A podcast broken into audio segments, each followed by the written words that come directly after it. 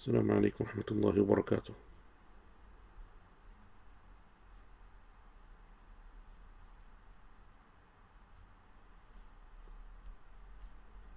Someone just check the sound for me please. Just want to make sure it's working okay.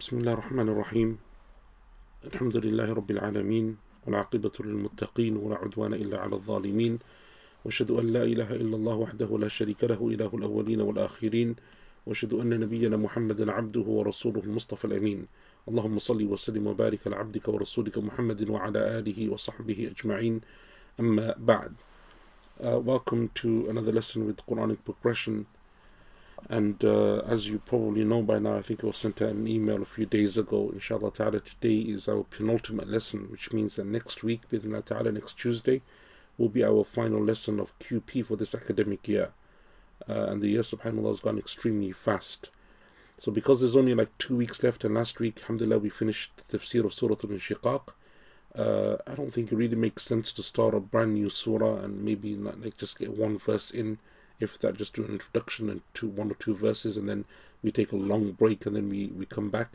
inshallah ta'ala after the, the summer break. So we'll do some specials this week and next week and I want to start a new topic in our specials. So this will be like our third, if you like, series of specials or third kind of topic in specials.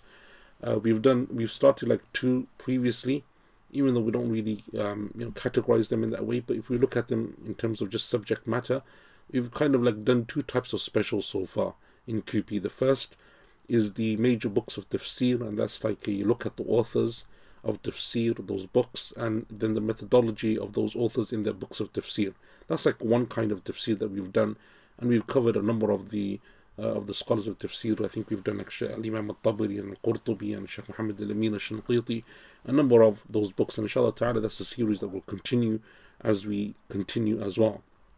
The second type of special that we've done so far in QP is Quranic sciences. So whether we're looking at qira'at, whether we're looking at the science of waqf and ibtida, starting and stopping, whether it was an introduction to the, the science of al-rasm and al-dabt, which is the Quranic script, uh, those types of issues that we're looking at also, which are Quranic sciences, uh, that's also something which we do in our specials. The third thing that inshallah ta'ala, the third type of topic that we're going to begin today, and it's something which I've alluded to in the past, I've mentioned in passing, I've said that it's something that we want to do and look at at some point, uh, is the uh, the major uh, schools of tafsir from the time of the companions and the tabi'een. So the three major schools of tafsir from the time of the companions and the tabi'een and those uh, major figures in our tafsir history whose names we're, we're constantly mentioning and we're referring to constantly uh, we hear them each and every single week week in week out. These are the people whose names you're often hearing names like Mujahid names like Ata names like Sa'id ibn Jubair names like Al-Hasan al-Basri names like Abu al-Aliya and some of the companions also no doubt, who are their teachers. Uh, rahimahumullah ta'ala ajma'in wa radiyallahu anhum ajma'in. And so those um, major names that we come across that we hear over and over again, but don't really know much about, we haven't really studied them in terms of their life and, and so on. That's something which inshallah ta'ala we're going to look at in this third kind of topic within our specials. So this week and next week will be that. Uh, and we're going to start uh, with the uh, the topic, or, or, I'm going to give a brief overview of, of what those uh, what those three major schools of tafsir were in the time of the companions, and then we're going to start with one of them and start speaking about the school and its major personalities, and then inshallah ta'ala, you know, over time we'll, we'll, we'll cover each school has one companion and a number of students, a number of foremost students, and then we'll continue inshallah ta'ala as we go through the three schools with those three companions and their major students. So today we're going to begin with the Tafsir school of Mecca, which is the Tafsir school of the companion Abdullah ibn Abbas. So the majority of today's lesson will be focused on a uh, an introduction to Ibn Abbas radiallahu and who he was and what he did and so on and so forth. But before we do that, just to give you a brief overview. This term, uh, the schools of tafsir, and we also have it in fiqh, by the way, the major schools of fiqh and so on, like from the time of the companions I'm speaking about. So I'm not speaking about the madhahib. The madhahib come later. We're speaking about the generation of the companions, the era of the companions. We have what we call the three major schools. We have the school of Mecca, we have the school of Medina, we have the school of uh, the school of Iraq. Those are the three major schools, and we use them for fiqh, we use them for tafsir, and we use them for different sciences also. Um, and so, per se, they're not necessarily to do with tafsir. This is an important point to remember and to understand. Why? Because when we're speaking about the schools, we're not speaking about an institution per se. It's not a building, it's not a university, it's not a school by its name. It's called a madrasa, a school, a center of learning, because it is a center of learning that surrounds a single individual. And for the most part, those individuals are the same except in Medina. Except in Medina. So when it comes to, for example, tafsir, or when it comes to the era of the companions, as we know, as the Muslim empire expanded, as the Muslim lands expanded, during the Khilafat, during the different stages of the Khilafas in the time of Umar, primarily is where it started, uh, because Abu Bakr radiallahu anhu, his Khilafah was very short, only two or so years. Umar's time, then Uthman, then Ali, then in the Umayyad dynasty, we have the massive expansion at a very phenomenal rate of the Muslim lands and the Muslim empire. So the companions radiallahu anhum ajma'in, they also dispersed within the different Muslim lands or what became uh, the Muslim lands and they settled there. And as they settled, they taught. And so we call them the madrasa or the school. But what we mean is a center of learning, a place of learning where people who were either resident or were visiting were able to come and study with some well known personalities from amongst the companions. They're often known as the ulama or the fuqaha, the jurists and the scholars from amongst the companions. This doesn't mean that there weren't other companions that were teaching. This doesn't mean that there weren't other companions that perhaps were even more knowledgeable or more senior or older.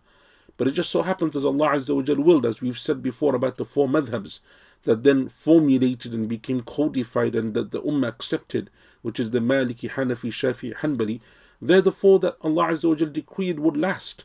And they are the schools that then just became widespread across the Muslim Ummah. Doesn't mean that there were other scholars who were more knowledgeable, who were older, who were more senior, who also had a great deal of efforts in terms of, of that knowledge and so on. There were many, many hundreds uh, of them during those times of those four Imams and before them as well. But Allah Azza wa Jal does as He pleases, and Allah subhanahu wa ta'ala, for a wisdom that He knows best, Allah Azza wa Jal decrees that certain people's knowledge will disperse. Their students are well known, they're the ones that disperse that knowledge, and other people, their knowledge isn't as well dispersed uh, as as perhaps those other companions whose knowledge became very well known. So we have these three centers of learning. We have Mecca, we have Medina, and we have Iraq. These are the three major centers of learning in the time of the companions radiallahu anhum ajma'in. And we often say Iraq, but Iraq, to be honest, is a big area, right? Iraq's a country, whereas Mecca and Medina are cities. And so you can possibly say Kufa uh, and, and sometimes Basra as well when it comes to Iraq. So depending on how you want to do this, and as we said, remember these are formal things at that time. It's just things that happen organically. And so therefore you won't find, for example, that a Tabi'i said, Oh, I went to this school of Mecca or that school of Medina or that school of Kufa. You don't really find that in the early generations, just as you don't find it when it comes to fiqh or hadith. However, usually these three schools, these companions are dispersed there, when they came to these places, it's also important for us to remember, and this is one of the reasons why we don't necessarily call it a school of tafsir, even though it is something which is common terminology in our time, because those companions that settled there didn't only teach tafsir. So, for example, Ibn Abbas, radiallahu who we're going to discuss and, and study today, when he came to Mecca, he wasn't only teaching tafsir, he's teaching hadith, he's teaching uh, fiqh, He's teaching Arabic, he's teaching uh, poetry, he's teaching everything. All of the Islamic sciences he's teaching. So it's not just like we have today that someone's specializing in tafsir, like QP. QP is a tafsir class. RP is a fiqh class. We sometimes go off on tangents, but primarily this is what we're teaching. The companions didn't do this. The companions didn't say, I only do fiqh, I only do tafsir, I only do hadith, I only do aqidah. No, because the companions they learned their knowledge, all of it from the Prophet ﷺ. And the Prophet ﷺ, through his explanation of the Quran, through his Sunnah, he taught them all of the religion, the whole of the religion. So those companions had all of the religion and, and, and many different facets of it. So when they would teach, they would teach all of that. But no doubt sometimes they're focusing on tafsir, the lessons primarily about Quran and tafsir, and sometimes it's about the Sunnah, and sometimes it's about seerah, what happened in the times of Rasul, his life, aspects, wars, battles that took place. Sometimes it may be to do with rulings and ahkam and fiqh, and so it differs in that sense, but the person is the same, and the students are primarily the same. And that's why the companions, or the students rather, the tabi'een, who took the knowledge of those companions, didn't only take from them tafsir, they took all of their knowledge. And that is how students are meant to be, by the way. In our time, we've had, we have this thing of specialization, but it's not really the way that a person should seek knowledge. You go to a teacher, you learn from him everything that he teaches. So you learn from him when he teaches fiqh, you learn from him when he teaches hadith, you learn from him when he teaches aqidah, you learn everything from him. And that's because you then get a good understanding of not only that person's knowledge, but you also have a good understanding of your religion too. And so when you go to the next teacher, you also do the same. So this is something which um, which which which you will find amongst the companions radiallahu anhum. So we have these three major schools. The first of them is in Mecca, and that's the one that inshallah we're going to begin with, and that is the school of Ibn Abbas radiallahu anhuma, and as we said, school meaning a center of learning centered around a companion. Now, as we know, there were many companions that lived in Mecca, many that settled there. But Allah Azza chose Ibn Abbas that his knowledge would be the one that would become widespread. He's the one that had many students and they would seek knowledge and learn from him and they would disperse that knowledge to the extent that then it became known almost as if it is the reading or the or the center of learning of Ibn Abbas. And so in qira'at, in Quran, in reading Quran, in tafsir, in hadith, in fiqh, Ibn Abbas's knowledge is found everywhere. Radiallahu anhuma. And that's because as we said, his students took all of that knowledge and they dispersed all of that knowledge. So you can, for example, read the, the Qira'ah of Ibn Kathir, which we've mentioned before, which is the Qira'ah of the people of Mecca, and in its sanad, in its chain of narrators, when it goes back to the Prophet ﷺ, you will find as his companion Abdullah ibn Abbas, radiallahu anhuma. And so in fiqh, you will find the fatwa, the fiqh of Ibn Abbas, in tafsir, the positions of Ibn Abbas and his commentary, and so on and so forth. And Ibn Abbas radiallahu anhuma had a number of uh, major students major students, and those students are usually considered to be five that are the majors. We had many students, obviously, like countless students, but five that are considered to be his major students that then would hold onto and disperse the knowledge of Ibn Abbas, and they are Mujahid, Ikrimah, Tawus, Ata, and Sa'id ibn Jubair, rahimahumullah ta'ala, and each one, inshallah, we will discuss at the appropriate time this year, next year, the following year, inshallah, whenever we do a special we're going to interchange. We're not just always going to be doing these specials. Sometimes we'll do a Quranic science one. Sometimes we'll go back to the methodology of the tafsir one. So it's like interchangeable. It's like a fluid thing as our specials are. Uh, but inshallah, over time, we will cover all, each and every single one of these. Then we have the Madrasa of Medina. Now, the Madrasa of Medina differs when it comes to Mecca in the sense that when it comes to Quran, it's usually one companion that we're speaking about that was known for this particular aspect. But if it was to come to hadith, for example, or if it was to come to fiqh, it may be other companions that we may be speaking about. So when it comes to um, the issue of tafsir, and we speak about Medina, it's usually the companion Ubay ibn Ka'b, an, that is considered to be the center of learning of Quran in the city of Medina. But if you were to look, for example, at fiqh, or you were to look, for example, at tafsir, uh, not tafsir, sorry, at fiqh or hadith, you would say, no, it's not necessarily Ubay ibn Ka'b. In hadith, you'd say, for example, it's Abdullah ibn Umar, radiallahu anhuma. Right? In, in fiqh, for many years, you would say that it was Aisha, radiallahu anha. And so it's not necessarily always one and the same person. Medina is slightly different in that way. And perhaps the reason why it's different in that way, and Allah Azza wa knows best, different to Mecca, different to Iraq, is because Medina is and was the place of revelation and the place of the Prophet وسلم, and the capital of the Muslims and the place of learning, Mahbatul Wahi as we call it, the place of revelation where revelation descended, where the companions in their multitude existed. And so you have many major companions that live and reside and then pass away in Medina. As opposed to Mecca, no, it's only the ones that travel and settle there back. Because we're not speaking about any companion in terms of uh, just he met the Prophet ﷺ on the final farewell Hajj, or he just spoke to the Prophet. ﷺ. No, we're speaking about those companions that spent years and months with the Prophet ﷺ learning. Then they traveled out and they settled. So you look at those companions, that group of companions, which is then much smaller than the wider generation of companions that reached like maybe 100 odd thousand by the time of the death of the Prophet. ﷺ. So in Medina, there's still many of them. So there are literally people who are well versed in different things that people are going to for different reasons. So when it comes to Quran, it is Ubay ibn Ka'b. And from Ubay ibn Ka'b's students, an, we have Abu al-Aliya and Zayd ibn Aslam and Muhammad ibn Ka'b al-Quradi and others, but inshallah these are the main ones that we're going to refer to. And then when it comes to the Iraqi school, the school of Iraq, you will find some scholars that divide it into two and some scholars that keep it as one. Those that divide it into two, they divide between Basra and Kufa. And they would say Basra is where Abu Musa al-Ash'ari radiallahu was. That's where he kind of resided. He became the imam of that type of area and his students. But you will often find when people speak about Iraq, what they're referring to primarily, and this is what we're going to stick with as well, uh, just to make it easier for us, we have three centers of learning, is Kufa. And Kufa, the school is the school of Abdullah bin Mas'ud, radiallahu an. That's what we're going to refer to, and that's what we're going to stick with. So we have Medina in Tafsir, which is Ubay ibn Ka'b, in Mecca, Ibn Abbas, in Kufa, or Iraq if you like, we have Abdullah bin Mas'ud, radiallahu an. And no doubt out of the two, Abu Musa and Ibn Mas'ud, Ibn Mas'ud is much more senior in knowledge, in his Islam, in his time that he spent with the Prophet sallallahu alaihi wasallam, much more senior than Abu Musa al-Ash'ari radiallahu an. And so Ibn Mas'ud has also a number of very famous students such as Alqamah and Masruq and Al-Sha'bi and all of these will be names that are very familiar to all of you who have been following QP over the number of years now that we've been doing this because these are names that we're always constantly repeating.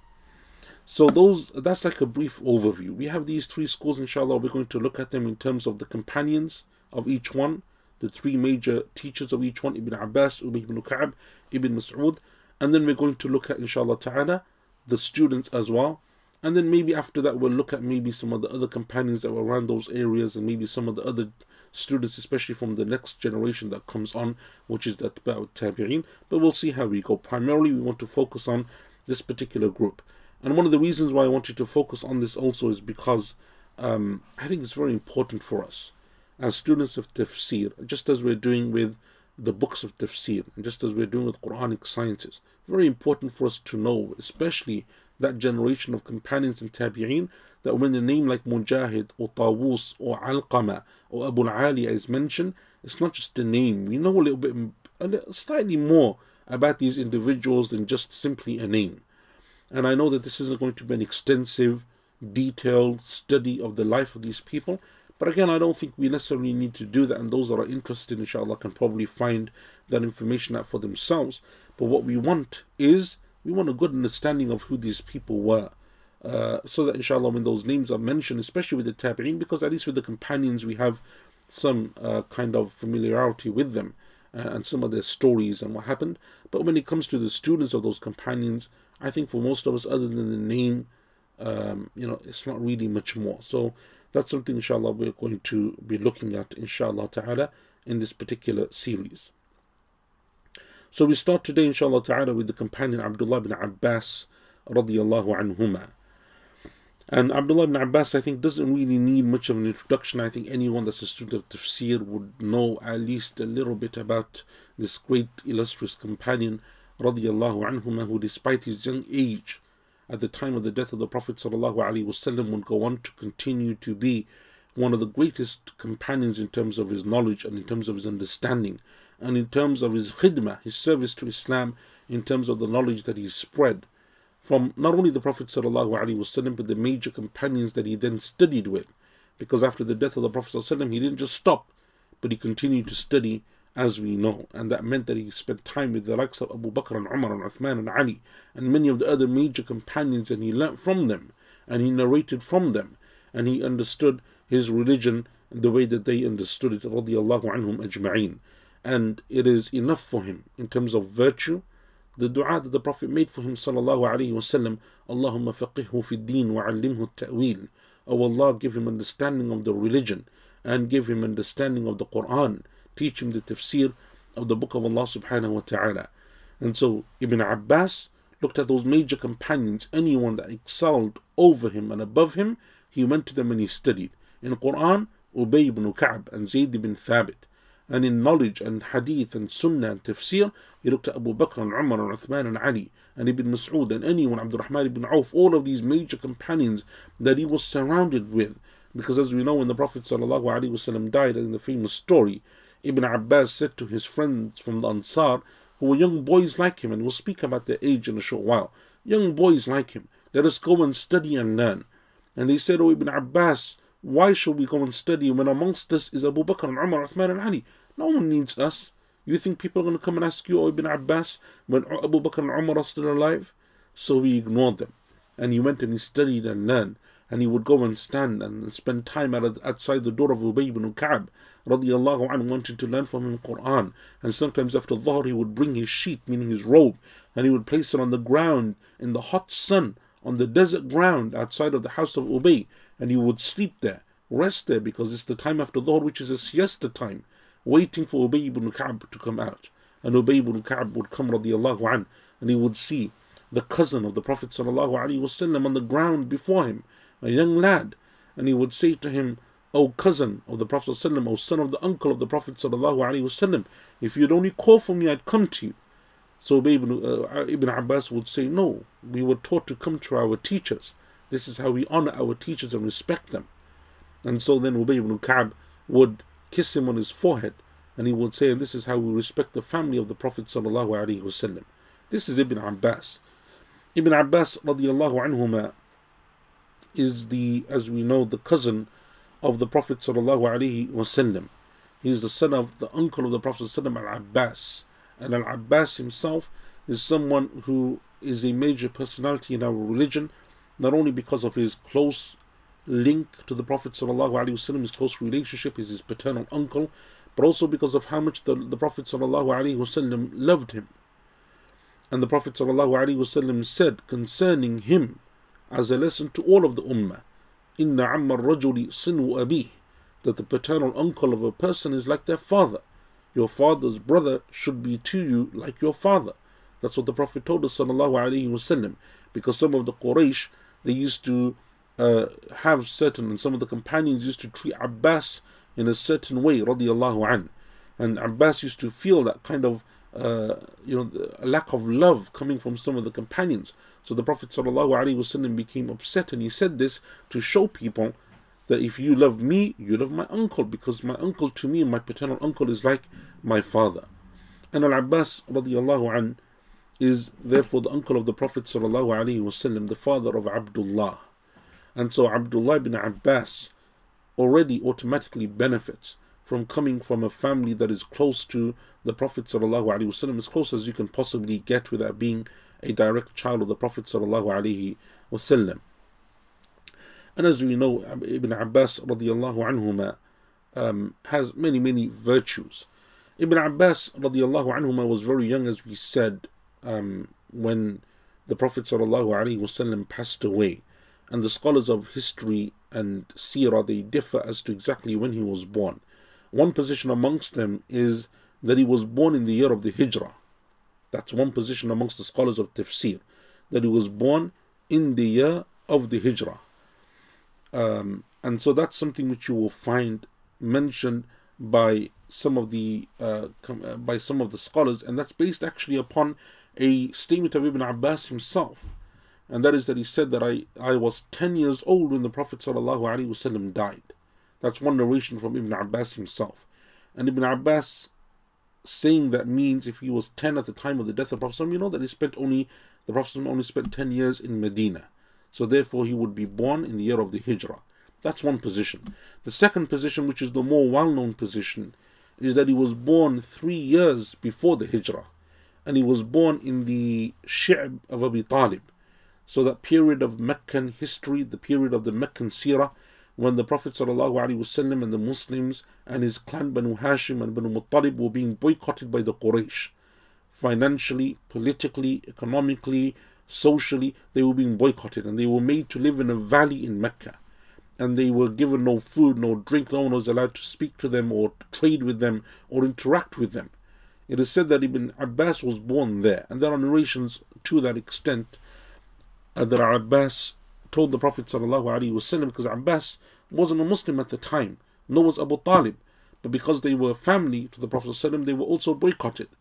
And so Al Abbas, it is said in one narration, came to the Prophet ﷺ and he said to him that indeed my wife, Umm al Fadl, she is pregnant. And she was pregnant with Ibn Abbas radiallahu anhu. And that seems to be the more well known narration that he was born three years before the Hijrah. Therefore, that also then supports the other narration of Ibn Abbas that when the Prophet ﷺ died, he was 13 years old. And as we've mentioned before, I believe, we definitely mentioned it in our Isnad course when we were going through the book of Shama'il by Tirmidhi. But I think we might have mentioned it here also that the Arabs used to have this thing of rounding up or rounding down in their speech. Sometimes they round numbers. So they go to the closest number. So when he says I was 10, he's rounding down. And really was he's 13 years old. And that's similar to the statement of Anas radiallahu an, when he said the Prophet spent 10 years in Mecca as a prophet, 10 years in Medina. But we know he spent 13 years in Mecca as a prophet because many of the other narrations of the companions say 13. So the scholars reconcile and they say that Anas is rounding down as the Arabs used to do because it's just easier to say 10 than 13. Especially in Arabic when you have to mention both numbers. And so um, it's possible that that's what Ibn Abbas was doing as well. And he is therefore, uh, even at that age, 13, very young, at the time of the death of the Prophet wasallam. And Ibn Abbas's mother, her name is Umm al-Fadl, Umm al-Fadl bint al-Harith. And they differ as to exactly what her name was. Uh, and some say it was Lubaba. But the but she's famously known by her kunya, Umm al-Fadl. Al-Fadl being the elder brother of Ibn Abbas. So Abbas had a number of sons. Al-Fadl is one of them. And Al-Fadl is the one that the Prophet ﷺ, when he was going on his farewell Hajj for a period of going from that trip of from Arafah to Muzdalifah back to Mina, for a period of it, Al Fadl rode with him. And for another period of it, Usama ibn Zayd rode with him. So Al Fadl is someone that was close to the Prophet ﷺ, and he said that when the Prophet ﷺ passed away, these were the companions that got down into his grave, Al Fadl, and washed him, and, and so on. Abbas and Al Fadl, his son, and his other son, Qutham. These were the people that came because they were the closest of the relatives of the Prophet ﷺ, and Ali, obviously, also radiallahu anhu majma'in. So, uh, Umm al-Fadl is the mother of Abdullah ibn Abbas, and Umm al-Fadl is the sister of Maymuna. Maymuna being one of the wives of the Prophet sallallahu alaihi wasallam, Maymuna bint al-Harith. So not only is the Prophet sallallahu alaihi wasallam related, or Ibn Abbas related to the Prophet sallallahu alaihi wasallam by virtue of his father that they're first cousins, but also he's related to the Prophet sallallahu alaihi wasallam that one of the wives of the Prophet sallallahu is his maternal aunt. So he would benefit not only from his father's connection, but he would also enter in and upon the Prophet ﷺ in his private space in his home when he was with Maymuna. And we have a number of hadith in Al Bukhari, other than Al Bukhari, when Ibn Abbas would spend the night with the Prophet ﷺ when he used to be with the, in the house of Maymuna radiallahu anha. And therefore he has a, an amazing opportunity, one of the reasons why he excelled in terms of his knowledge and in terms of his fiqh and understanding and tafsir is because he spent the little time that he was with the Prophet ﷺ, he spent the, almost all of it with the Prophet ﷺ. And one of the things, and uh, you know, we'll, we'll go on to show this now, because most of the uh, the positions of of the scholars, most of them are of the position that Ibn Abbas only came to Mecca at the conquest of Mecca, sorry, to Medina at the conquest of Mecca. So it's only after the conquest of Mecca, around the 8th year of the Hijrah, that Al Abbas and Abdullah and his family and Umm al Fadl, all of them moved to Medina from Mecca. So in that time period, which is the conquest of Mecca around the 8th year of the Hijrah, to the death of the Prophet ﷺ in the early part of the 11th year of the Hijrah, he's only with him maybe for like 20 months, two years maximum. That's what he did. That's how much time he had with him. But he was able to use that time efficiently. And this also shows to you one of the things about the tarbiyah that the Prophet ﷺ gave to the youngsters and the youth. And that is that despite this child, this young boy, because he's probably at the age when he first comes to Medina, 11 years old, he di- and, and he's 13 by the time he dies, Wasallam. So it's like 11 years old.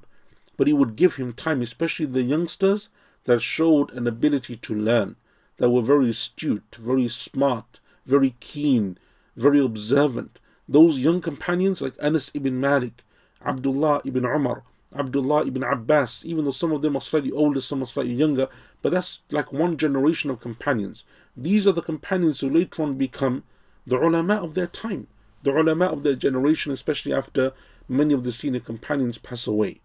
And so the Prophet ﷺ would allow these companions, Abu Sa'id al Khudri, all of these companions are relatively young at the time of the Prophet ﷺ's death. But look at how the Prophet gives them time, allows them to focus, allows them to learn.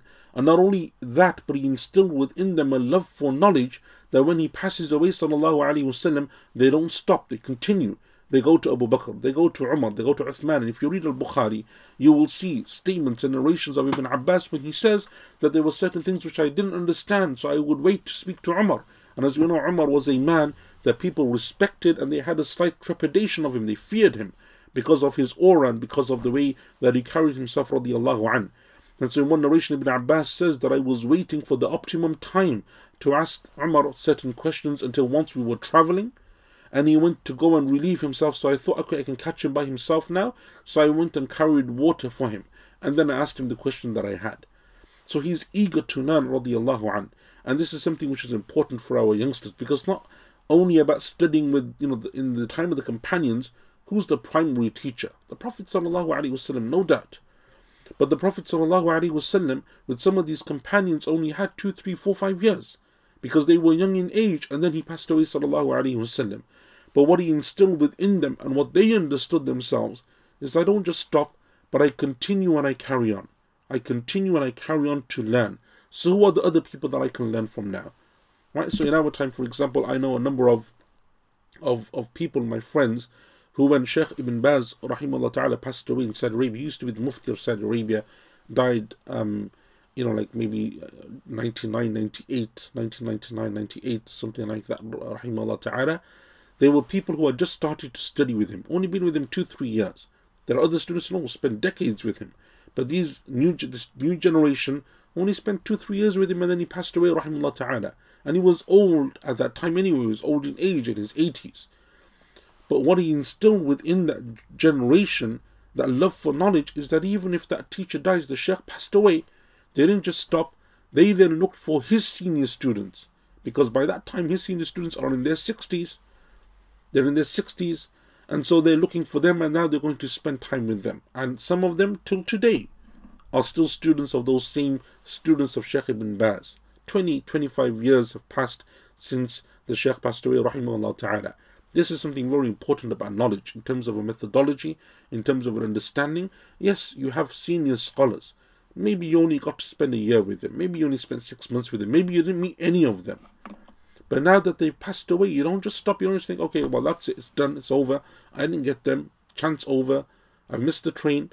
No, you look at the major students that they have and then you start to study with them. And that's always been the way of Islam. Always been the way of Islam. And you will find, for those of you that read with me some of the books that we've done on Isnad, uh, in, in, in terms of the etiquettes of seeking knowledge and learning knowledge, where some of the scholars would travel to meet some of the major scholars of their time, and by the time they got to them, because in those days they're traveling by land, takes some weeks, if not months, they would get there and the sheikhs passed away. So someone would say to them, Don't worry, if he passed away, that person was his contemporary, go and study with him. Or if he passed away, that person there, that's his major student. Go and study with him. And this is what they have always done, rahimahumullah ta'ala. So Ibn Abbas and his family only came to Mecca after the conquest of Mecca. However, Ibn Abbas and his mother Umm al-Fadl were from the early Muslims. They accepted Islam many years before. Abbas, the uncle, there is a difference as to when he radiallahu anh, accepted Islam. Some say it was after Badr, some say slightly before Badr. And what seems to be the case, and Allah knows best, is it was around that time of the Battle of Badr. But at the Battle of Badr, Al Abbas fought with the mushrikeen of Quraysh. He fought on the side of the Quraysh because he was still in Mecca. So as everyone was leaving, he was forced to leave as well. And he was captured as a prisoner of war. And he actually said to the Prophet ﷺ, I have accepted Islam. So you can't ransom me, you can't take money from me, I'm a Muslim. The Prophet ﷺ said, I don't know. You came with these people, you fought with them. We've caught you as a prisoner of war. If you have Islam in your heart, Allah knows. But for us, we can only judge you on what is apparent, and so he made him pay the ransom. And there's a, a nice story about him and Umm al-Fadl Abbas when he left for the Battle of Badr. He took his wealth, he gave it. No one knew about it except except him and his wife Umm al-Fadl. And he said, if something happens to me, take this wealth and do X, Y. Gave her a whole story. So when he came to the Prophet after the battle and he was captured, he said, O Messenger of Allah, I have nothing left. The Prophet said, What about what you gave to Umm al-Fadl and what you said to her? That was one of the miracles of the Prophet. Anyway, the point being here, that Allah Azza wa Jal in the verse يا أيها النبي قل لمن في أيديكم من الأسرى إن يعلم الله في قلوبكم خيرا That verse towards the very end of Surah Al-Anfal it is said that it was revealed concerning Al-Abbas radiallahu anhu. So even though his Islam was around the time of Badr, Umm al-Fadl and her son, it is said that they accepted Islam before this. Uh, uh, Abdullah ibn Abbas is young anyway, uh, even at the time of the Battle of Badr, but he grew up in Islam, meaning he didn't know anything except Islam because his mother had accepted Islam before that. And that's what Ibn Abbas used to say that me and my mother were from amongst those people that Allah Azza said concerning the people in the time of the Prophet ﷺ, that they must make hijrah, to make the migration as an obligation upon them, to leave the lands of Mecca and the Quraysh, إلا المستضعفين من الرجال والنساء والولدان لا يستطيعون حيلة ولا يهتدون سبيلا uh, in which Allah Azza said, unless you are the weak from the men, the women, and the children that have no ability to leave. Ibn Abbas used to say, Me and my mother were from those people. We just couldn't leave. We didn't have the ability to leave. And that is why they they um, stayed within within the uh, within the city of of Mecca until after the conquest of Mecca, and then they arrived in Medina. So when the Prophet ﷺ and, and, and these companions did arrive in Medina. As we said, the Prophet ﷺ gave time to them, not only because of his family relationship, but because he saw within Ibn Abbas an astuteness, a, a wisdom, a knowledge, a, a, a yearning for knowledge, a thirst for learning that the Prophet ﷺ recognized, as we mentioned, when he made those du'as uh, to them. One of the things that shows this astuteness is that one day the Prophet ﷺ was speaking to a man, and Al Abbas, the uncle of the Prophet ﷺ, said to his son Abdullah, I don't know what's wrong with the Prophet ﷺ, but he seems to be ignoring me. This is what Abbas says to his son Abdullah. Abdullah is young at that time. So Abdullah says, Oh, my father, I don't think he was ignoring you, but he was busy speaking to someone. Abbas said, I didn't see him speak to anyone. Abdullah said, I think he was speaking to someone and that's why he was busy. So eventually the Prophet ﷺ comes and Abbas says, O Messenger of Allah, were you speaking to someone? Because Abdullah said you were speaking to someone, but I didn't see anyone. So the Prophet ﷺ looked at Abdullah and he said, Did you see him? And Abdullah said, Yes, O Messenger of Allah, I saw him. He said, That was Jibreel that came in the form of a man speaking to me. And so the Prophet ﷺ could recognize within Abdullah this astuteness. Abbas didn't see anything, didn't recognize, didn't pay attention. Abdullah sees and recognizes this an. And that is why Ibn Abbas anhuma, after the death of the Prophet sallallahu alaihi wasallam, a few years later, from becoming like a 13 year old young boy who is from the junior companions, within a few years by the time of the Khilaf of Umar radiallahu he is one of the senior advisors of Umar. The Umar radiallahu anh used to bring close to him. As we know, he was from his shura, and he would trust him, and he would ask him, and he would seek his position, not because of his age or his relationship to the Prophet or anything else, but because of the knowledge that he had and his understanding of the Book of Allah subhanahu wa ta'ala. And that's why Ibn Mas'ud radiallahu anh said, Ni'ma tarjuman al-Qur'an Ibn Abbas. He said, what an amazing interpreter of the Qur'an Ibn Abbas is even though he's much younger than him. Ibn Mas'ud is much older than him. And it's mentioned in Sahih al Bukhari, a narration in Sahih al Bukhari that if you read, it's amazing. In that narration, it says that Ibn Abbas, during the time of Umar radiallahu an, would teach Quran to Abdul Rahman ibn Auf radiallahu an. Abdul Rahman ibn Auf is much, much older than Ibn Abbas. He's like the age of his father. He's like an uncle to him. Someone who was from the earliest of Muslims, from the ten promised paradise, as we know, radiallahu anhu, a major companion. But when he came to Quran, Ibn Abbas is a specialist. And that's amazing because it's something which also we've lost over time.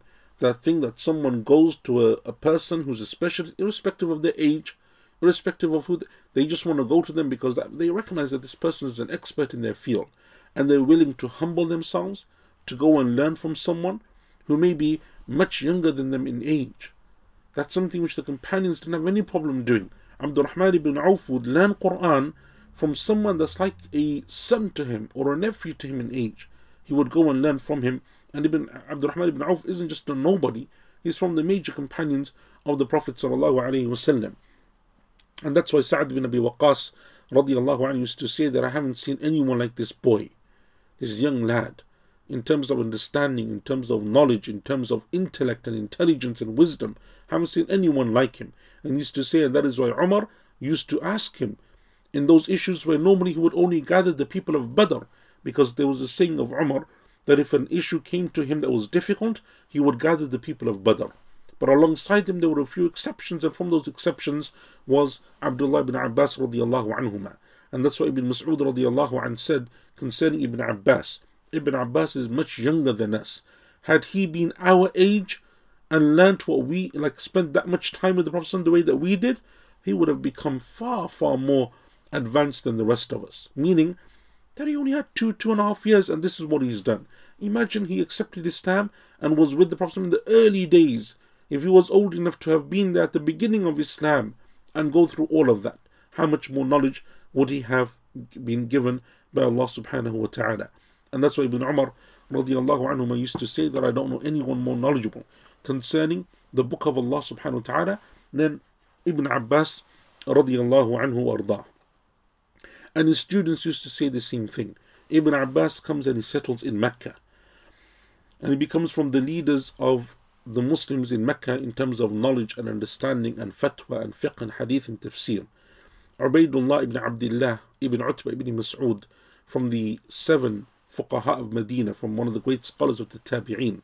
He said that we used to come to Ibn Abbas and anything that you wanted to learn, any science, you would find it with Ibn Abbas. He said if you wanted to learn Quran, there was more, no one more knowledgeable in Quran. If you wanted to know about the Sunnah, no one more knowledgeable than the Sunnah because we know that Ibn Abbas is from the most prolific narrators of Hadith. From those six, seven companions that are the most prolific narrators, they narrated the most Hadith.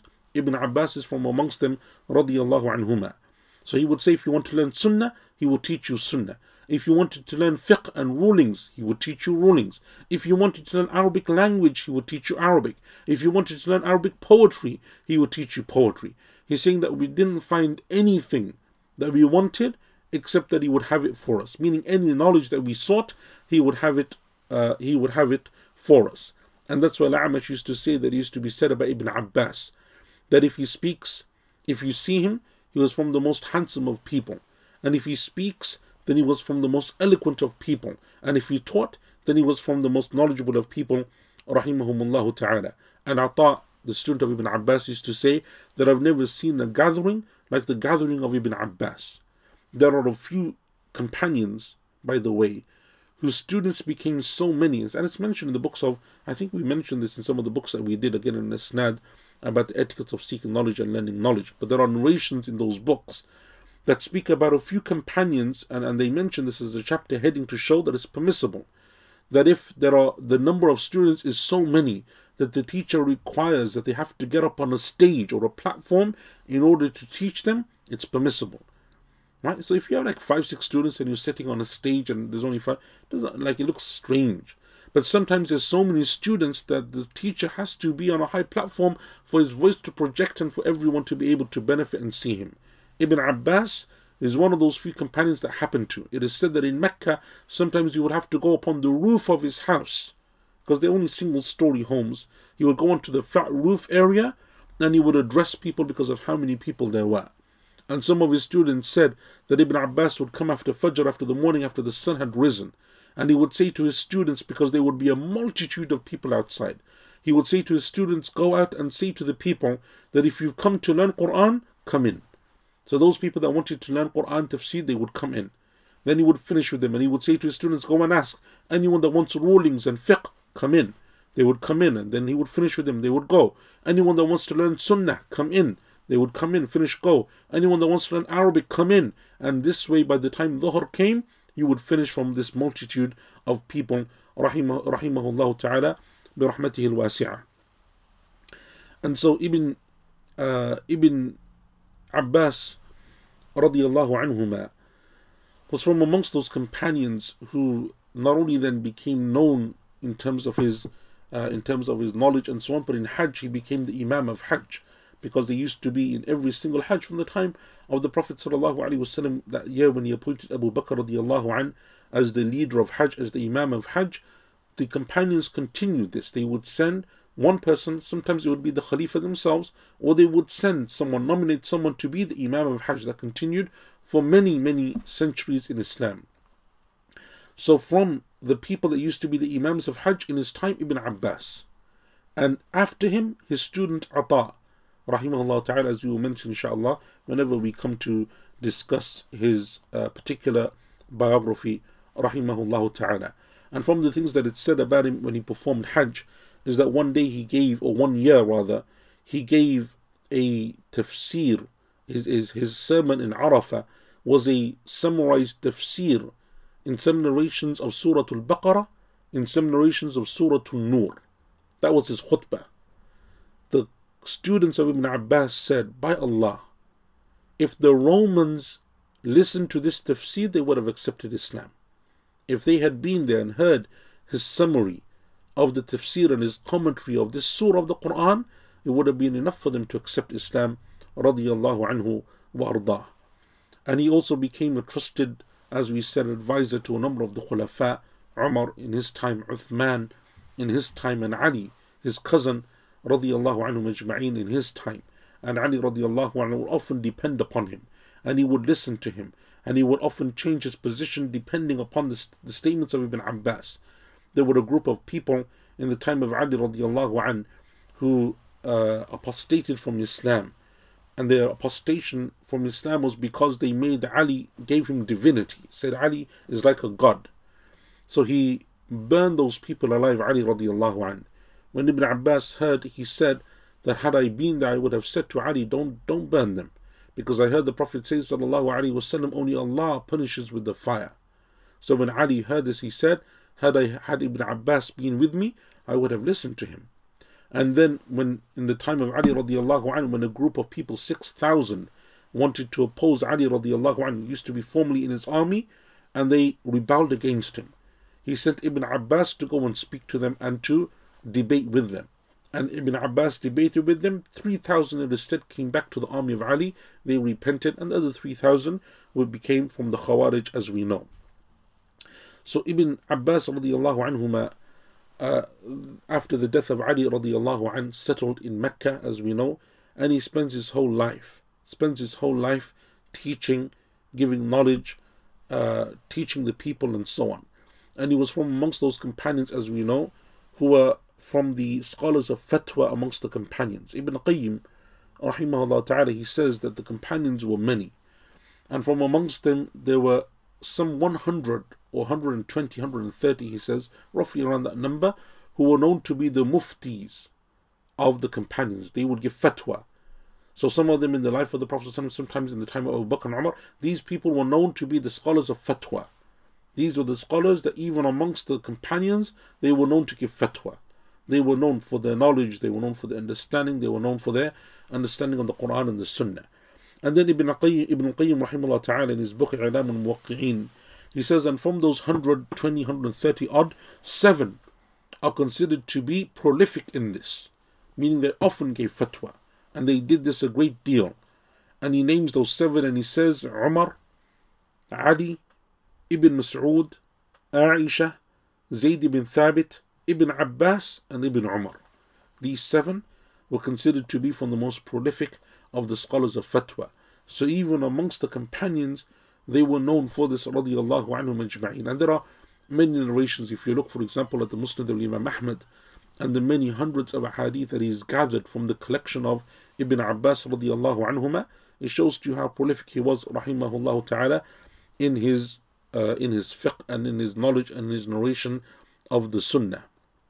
And that's why Tawus, his famous student, said that I met 70 companions, 70 companions. All of them, if they disagreed, would return back to Ibn Abbas. All of them, if they disagreed, they would return back to Ibn Abbas. And Mujahid, his other student, said that I've never met anyone who was better and more wise in giving fatwa than Ibn Abbas. And Ikrimah, also from the students of Ibn Abbas and his freed slave, he said that I once met Muawiyah radiallahu anhu when he was the Khalifa. And he said to me, Your master, meaning Ibn Abbas, your master is the most knowledgeable person that I've come across, meaning that is still living during this time, during my time, during the time of Muawiyah, when he became the Khalifa of the Muslims. So Ibn Abbas radiallahu anhuma uh, continued in Mecca and he stayed there for the remainder of his life. And he stayed there until he passed away in the year 63 or 68 rather of the Hijrah, 68 of the Hijrah. And he actually passed away in a Taif, according to um, according to, to many of the scholars. But he remained in Mecca for the majority of his life, and there he taught Quran, he taught tafsir, and as we will, we'll mention inshallah when we come on to the biography of Mujahid, that he had general uh, sessions of tafsir, and then he had special sessions of knowledge, rather, of teaching that he gave to his special students. And that's why people like Mujahid and Tawus and Ikrimah, these are considered to be his, his major students, his primary students, because they used to come into his private lessons. And that's why someone asked, I think it was either by Ikrimah or Tawus, they said to another scholar, You used to go and attend the lessons of Ibn Abbas. Was Tawus with you? I think it was about Tawus anyway. Or maybe it was Ikrimah, I can't remember exactly now. But let's say Tawus. Was Tawus with you in those lessons? And he said, No.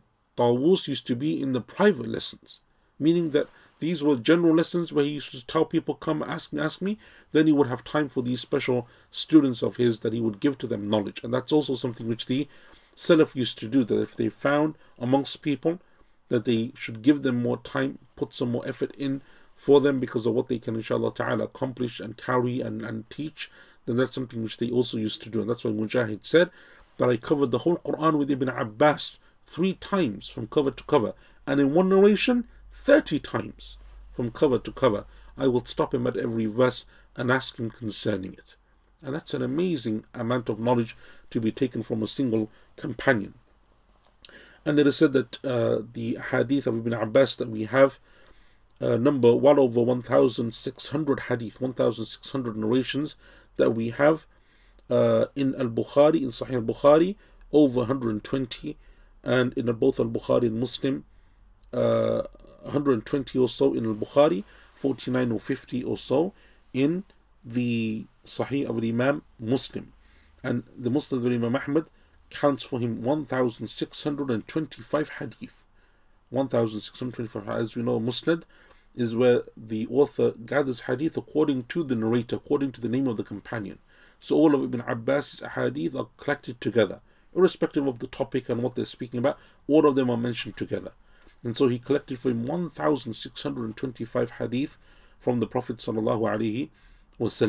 And this is despite the relatively short time that he spent with the Prophet sallallahu alaihi wasallam.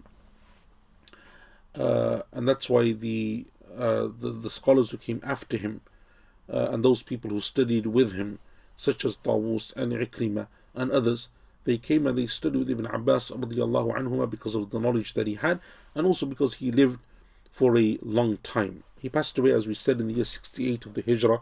It is said that he was in a Ta'if at the time and he was around 70 years old. And the person who led his janazah was Muhammad ibn al-Hanafiyyah, the son of Ali radiallahu anh, from a later marriage. And he was therefore buried also in uh, Ta'if. And I think until today, apparently his his his uh, his grave or the area of his grave or the place of his grave is still well known until today. And Allah Azza wa Jal knows best. Uh, so that's like a brief summary of the life of Ibn Abbas and his his knowledge and his studies and his time with the Prophet wasallam and his teaching. And as we know, like the companions, like their methodology was everything that they learned from the Prophet wasallam and from the major companions, if they were the younger ones, from the major companions, what they learned from them, and that was the basis of their knowledge. And Allah Azza wa gave to them that ability to preserve this religion. We owe them a great debt, these companions, people like Ibn Abbas, we owe them a great debt for what we have in terms of our tafsir and in terms of the sunnah and in terms of what we have preserved from the Prophet wasallam and so he is the leader of the madrasa of Mecca or the main teacher of the madrasa of Mecca. And inshallah ta'ala next week we will look bi'idhnillahi ta'ala into one of his students okay any questions inshallah otherwise we'll conclude for today